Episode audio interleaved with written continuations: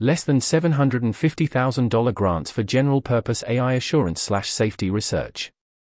By Phosphorous. Georgetown University's Center for Security and Emerging Technology, CSET, is accepting applications for AI safety slash AI assurance research grants.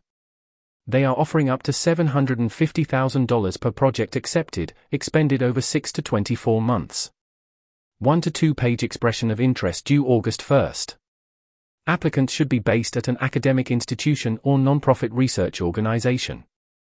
More information here. From CSET, quote, we're using assurance here in a broad sense, meaning roughly, the generation of evidence that an ML system is sufficiently safe for its intended use. End quote. This article was narrated by Type 3 Audio for the Effective Altruism Forum. To report an issue or give feedback on this narration, go to t3a.is.